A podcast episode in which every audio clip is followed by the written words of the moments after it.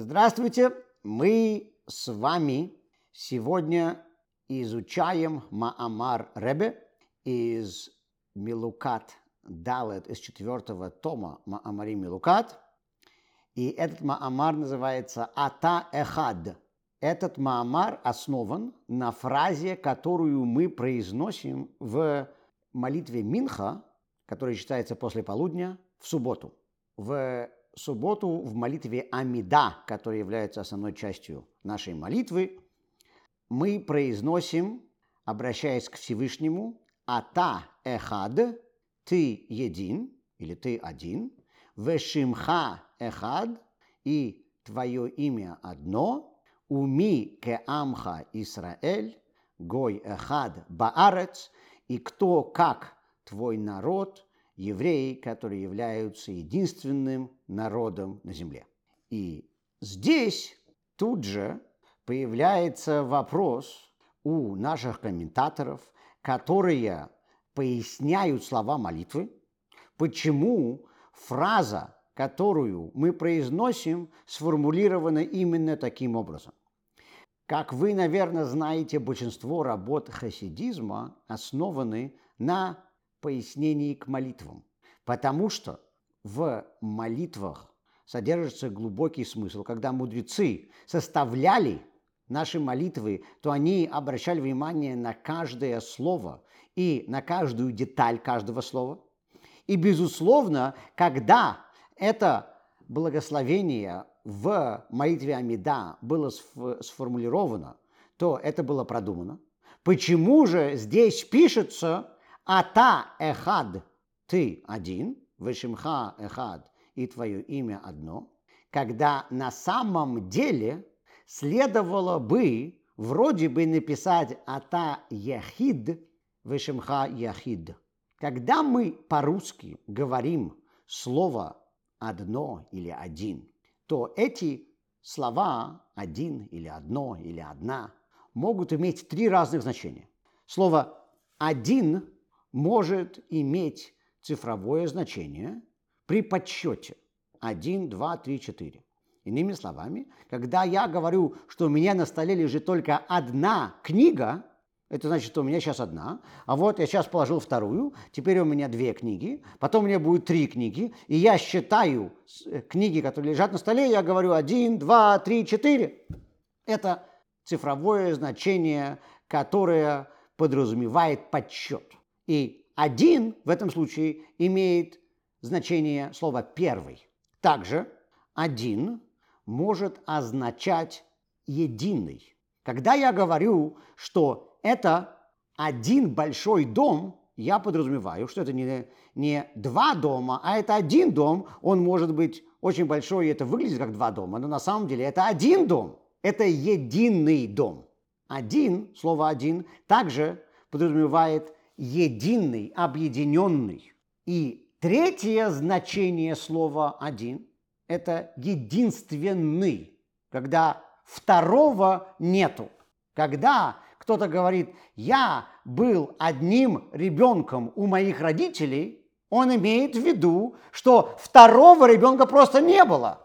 То есть, иными словами, слово «один» – «эхад» может иметь в виду, может подразумевать первый – единый и единственный. Когда мы говорим о Боге, что Бог один, то какой из этих смыслов следует вкладывать в слово «один», когда мы говорим о Боге? На самом деле, все три. Почему? Потому что Бог был и есть первый. Сейчас у нас есть мир. И в этом мире есть созвездия, планеты и галактики. И на нашей земле есть такая разнообразная природа. Бог же был первым, он был до того, как все это существовало. Поэтому слово «один», «эхад», когда мы говорим о том, что из себя представляет Бог, может означать первый. Он был до того, как появилось все остальное. Также слово «эхад» может подразумевать «единый». Мы привыкли к разнообразию мира вокруг нас – и в мире вокруг нас могут наблюдаться самые разные, несопоставимые, а иногда даже противоречащие друг другу элементы. Мы говорим, что Бог единый, иными словами. Все, что вокруг нас, это часть Бога, и Бог един, у Бога нету никаких ингредиентов, которые его составляют. Также под словом «эхад» – «один» может подразумеваться, что Бог единственный, иными словами, кроме него ничего нету. Мы верим, что в мире, кроме Бога, вообще никаких сил нету. Кроме Бога никто не управляет нашим миром. При том, что есть люди, которые верят, что какие-то планеты или созвездия руководят миром. Есть люди, которые верят, верят, что природа руководит миром. Есть люди, которые верят, что есть какие-то башки или полубоги, идолы, которые правят этим миром. Мы верим, что в этом мире есть только одна сила, которая отвечает за все, это Бог.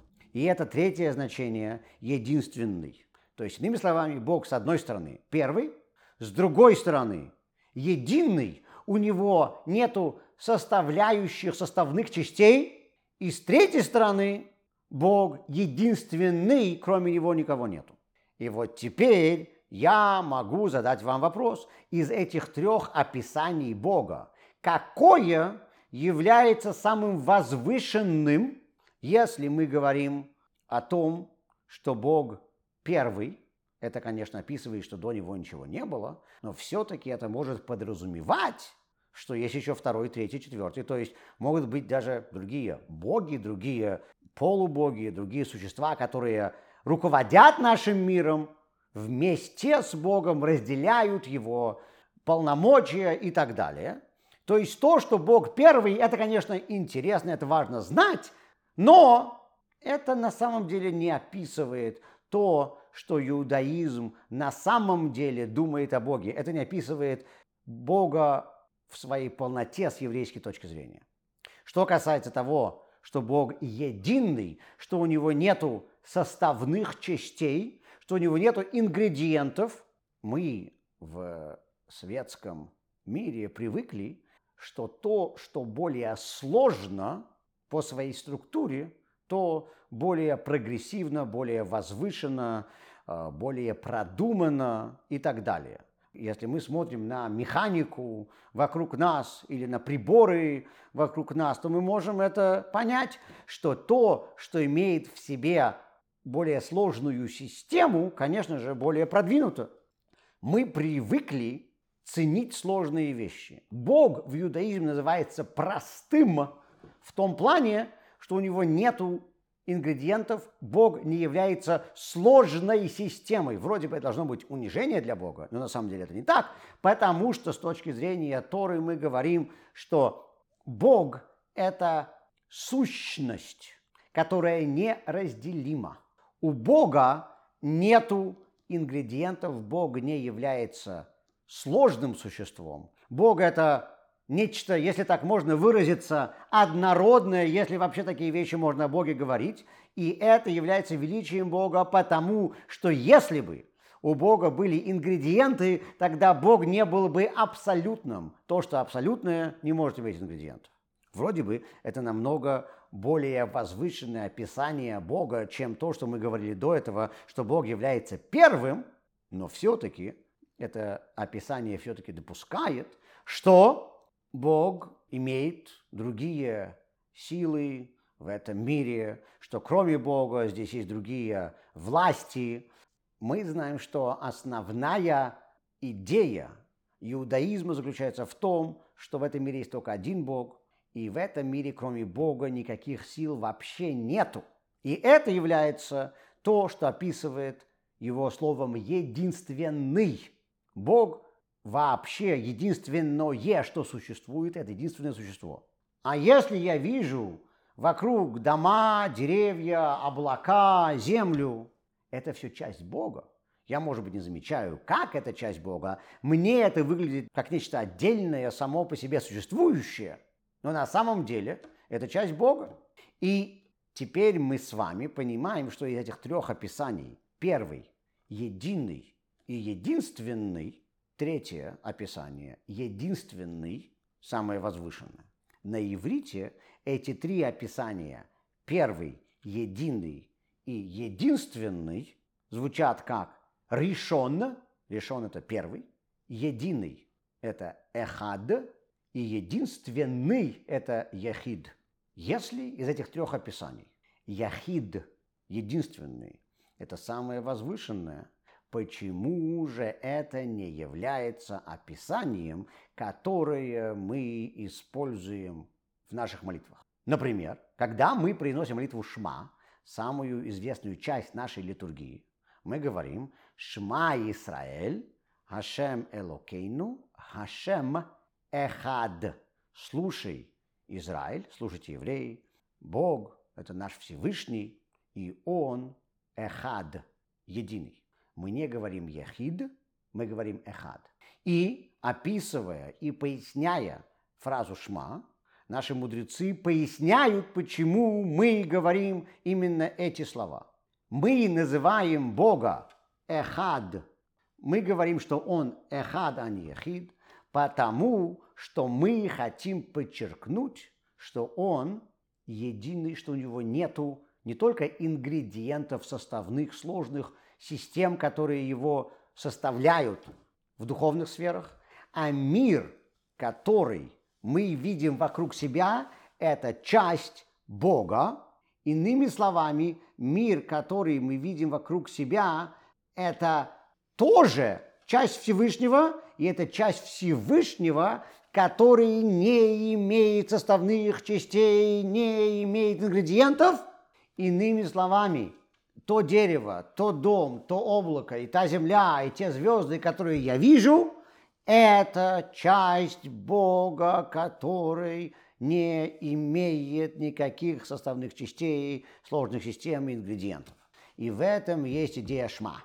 Именно поэтому вы, наверное, читали в пояснениях к этой фразе, если вы изучали комментарии к молитвам, что слово «эхад» представляет из себя три буквы «алаф», «хет» и «далет», и мы говорили, что это как раз и есть намек на то, что Всевышний, который един, то есть буква «алаф», распространяется на все четыре стороны, буква «далет», поэтому мы делаем упор на букве «далет», произнося «шма». Вы, может быть, видели, что люди делают особый акцент – произнося шма на этой последней букве далат и хад. И вся идея шма на самом деле в том, что Бог проявляется в этом мире. И именно поэтому мы, мы также закрываем наши глаза, когда произносим шма, потому что мы говорим, что Бог – это все вокруг, а мы видим вокруг другие предметы, кроме Бога. Мы видим материальные вещи. Для того, чтобы себе не противоречить, мы прикрываем наши глаза правой рукой. Насчет шма мы поняли, почему в шма мы говорим эхад, а не яхид. Мы говорим, что Бог единый, а не единственный. Это понятно. Но вопрос появляется о фразе, с которой мы начали. Мы сегодня обсуждаем отрывок из молитвы Минха в субботу, где сказано «Ата эхад», мы, обращаясь к Всевышнему, говорим, ты единый, Вышимха Эхад, и твое имя едино, по идее, должно было быть сказано Яхид, потому что Яхид – это более возвышенное описание Всевышнего. Это нечто более уникальное, это нечто, что показывает его с более глубокой стороны. Я сейчас вам описал вопрос этого Маамара. И причина того, что вопрос этого Маамара занял у меня столь много времени, заключается в том, что в Маамаре, в самой работе Ребе, вопрос занимает половину, чуть даже больше половины самого Маамара. Ребе тратит очень много времени на то, чтобы пояснить этот вопрос – я постарался сделать то же самое. Теперь мы с вами будем передвигаться к ответу. Когда мы говорим «эхад», что Бог единый, Бог не имеет никаких составных частей. Бог – это единая сущность. У Бога нет ингредиентов. Бог не является сложной системой. Мы можем на самом деле под этим понимать две разные вещи. Мы смотрим на мир вокруг себя, и мы видим природу, мы видим предметы, мы видим других людей, мы видим облака, звезды, а может быть даже другие планеты.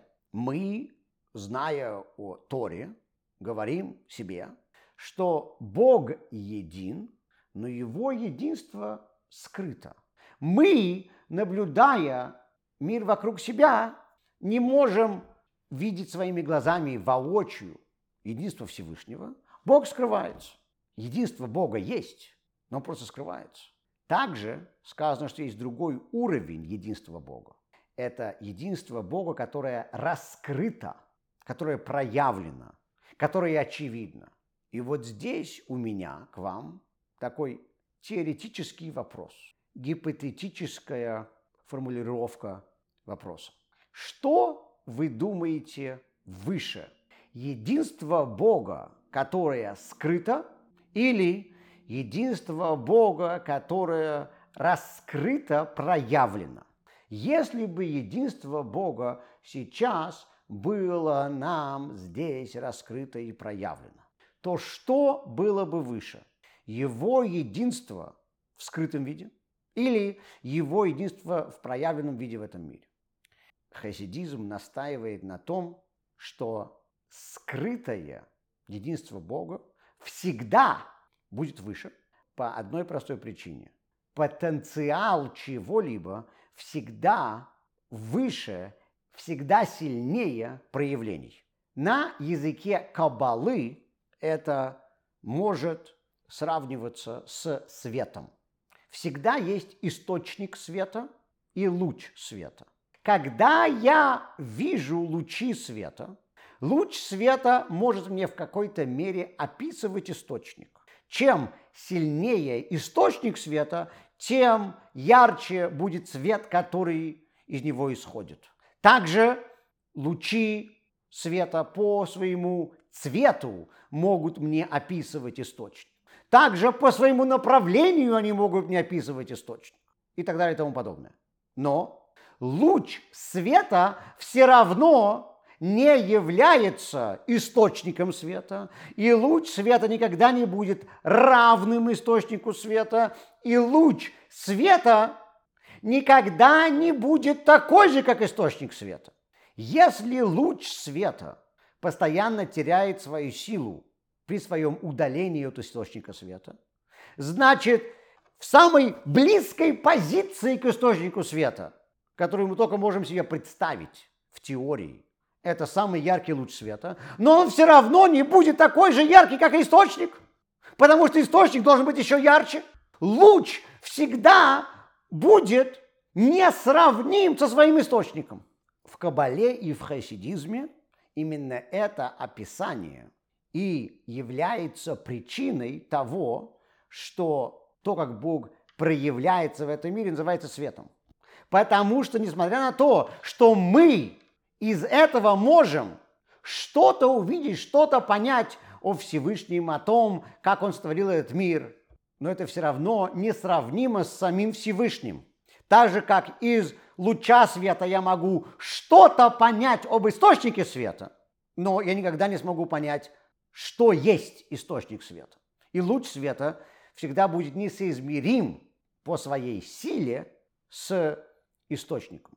То есть проявления всегда ниже потенциала. Иными словами, переводя это на терминологию нашего класса, мы говорим о единстве Всевышнего, и мы говорим, что есть два уровня единства Всевышнего. Есть единство Всевышнего, которое сокрыто и нам в этом мире не проявлено. И есть единство, которое проявлено, единство Бога, которое проявлено в этом мире – единство, которое не проявлено, то есть единство Бога в потенциале, всегда выше единства, которое проявлено. И поэтому мы с вами сейчас можем понять, что когда сказано, что Бог един, эхад, это может быть на двух уровнях. Когда мы говорим, что Бог един, эхад, это может быть единство, которое видно нам и которое проявлено, и это может быть единство, которое нам не видно, потому что оно скрыто от нас. До этого мы с вами говорили о трех словах, которые могут в своем переводе на русский означать эхад, и трех уровнях единства Всевышнего. Это первый, единый и единственный. Сейчас мы с вами видим, что есть не три уровня, а четыре. Есть первый, есть единый эхад, и это единство раскрыто, проявлено. Потом есть единственный, а потом есть снова единый эхад, и это скрытое единство. То есть два уровня единства, о которых мы говорили, это единство, которое сокрыто, самый высокий уровень, и единство, которое раскрыто, второй снизу уровень. Еще раз, давайте повторим. Решен – это первый, это был самый низший уровень, о котором мы с вами говорили. Потом единый эхад – это второй уровень, о котором мы с вами говорили, и это раскрытое единство Всевышнего. Потом единственный яхид – это третий уровень, и до недавнего времени мы его считали самым высоким. И потом есть эхад, единый Всевышний, единство которого сокрыто.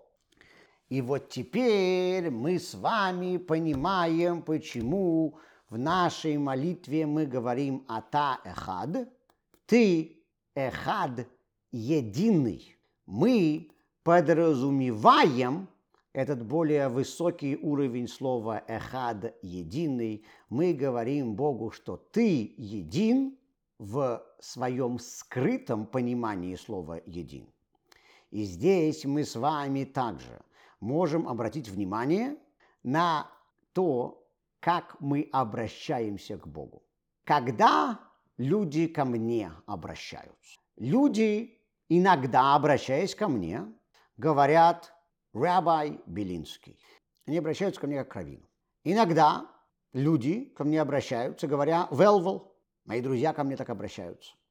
Иногда люди ко мне обращаются, говоря «Тати». Мои дети ко мне так обращаются. Тати на идыш – это отец. Иногда люди обращаются ко мне, говоря «Эй, йоу!»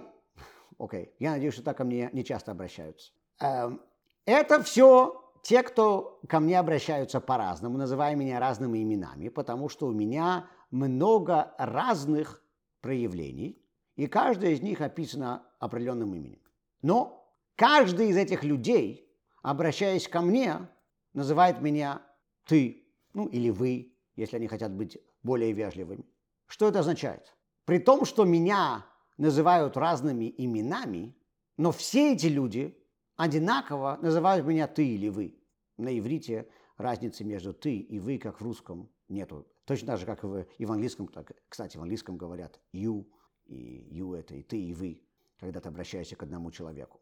Так вот, мы, обращаясь к человеку, говоря ему ты, подразумеваем что-то более глубокое, чем любое имя. Потому что слово «ты» на самом деле может заменить любое из этих имен.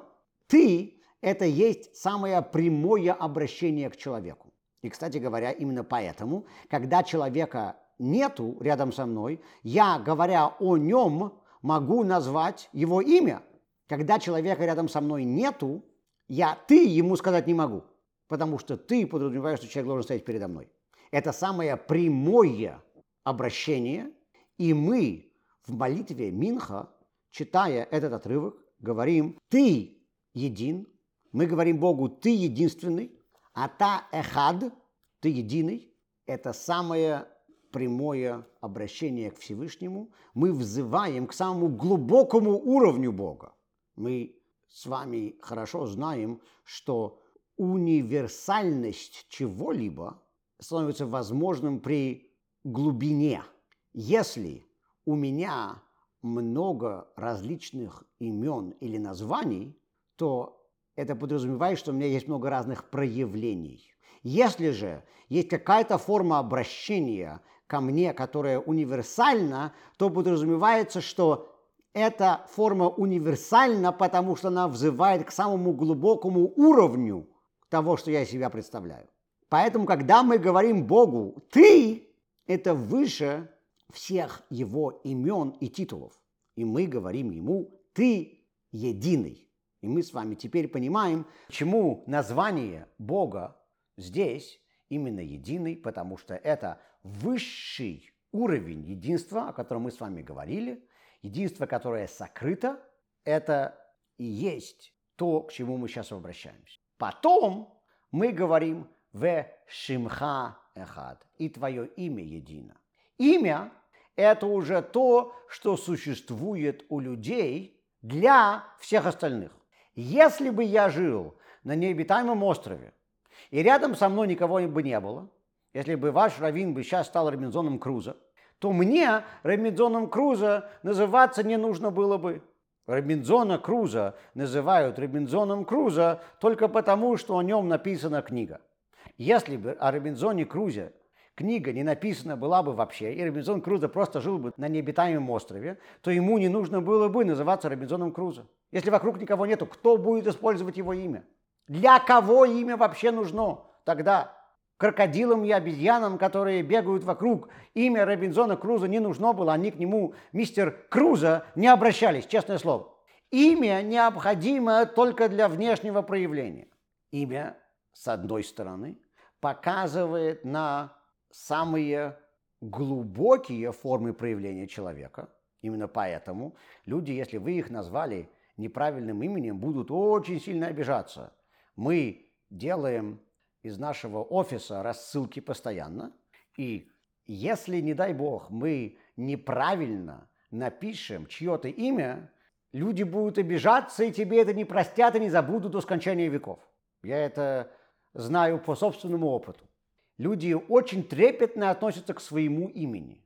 Если ты напишешь их имя по ошибке с маленькой буквы, то это вообще будет катастрофа, из-за которой нужно будет потом плакать и просить прощения веками.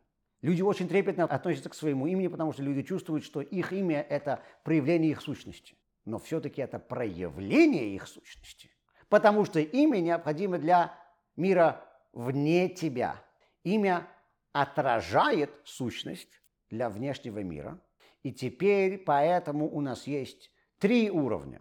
У нас есть сама сущность, которая описывается словом «ты». Потом у нас есть отражение этой сущности, проявление этой сущности, то есть имя.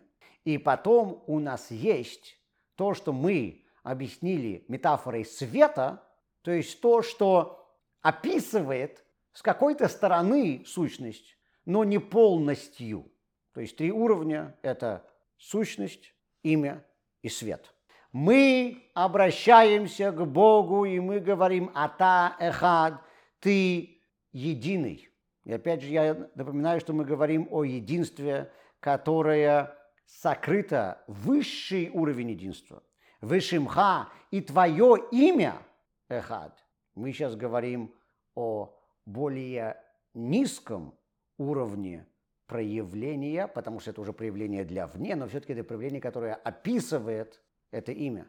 И потом мы говорим «Умика амха ка Исроэль геехад баарец» и кто, как евреи, которые единая нация. Что означает единая нация?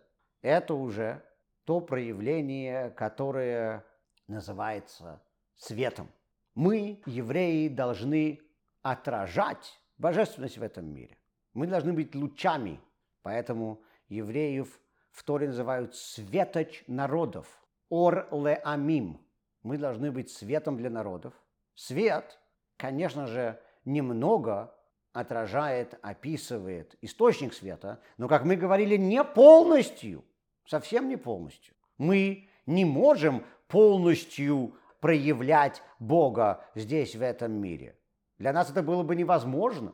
Фраза, которую мы читаем в нашей дневной молитве, Минха в субботу, это «Ата эхад». Мы говорим Богу «Ты единый». Вашимха эхад, и твое имя едино. Умика амха Исроэль геахад баарец. И кто, как твой народ, единый, это уже говорит о более низком уровне проявления, то есть свете. Но наш народ все равно называется словом «единый». Почему? Вы знаете? Посмотрите на евреев, на то, сколько евреи любят спорить и ссориться. Вот что, что а единым народом нас назвать тяжело. Посмотрите на Израиль сегодня. В Израиле больше партий, по-моему, чем проживающих там людей. И это единый народ. Почему же Тора называет нас единым народом? Тора называет нас единым народом не потому, что мы никогда не ссоримся и никогда не спорим. Тора называет нас единым народом, потому что мы должны проявлять это единство. Какое единство мы должны проявлять? Вот тот самый высокий уровень единства, скрытое единство. Атайхад. Когда мы обращаемся к Богу в начале предложения, мы говорим «Ты един». Это даже выше Его имени. Мы показываем на скрытое единство Всевышнего. Ты един. И твое имя едино, то, как ты проявляешься в этом мире, должно быть едино. И мы, твой народ, должны проявлять это единство в мире. И вот это есть скрытый смысл, мистический смысл фразы которую мы читаем в молитве Минха, в дневной молитве в шаббат.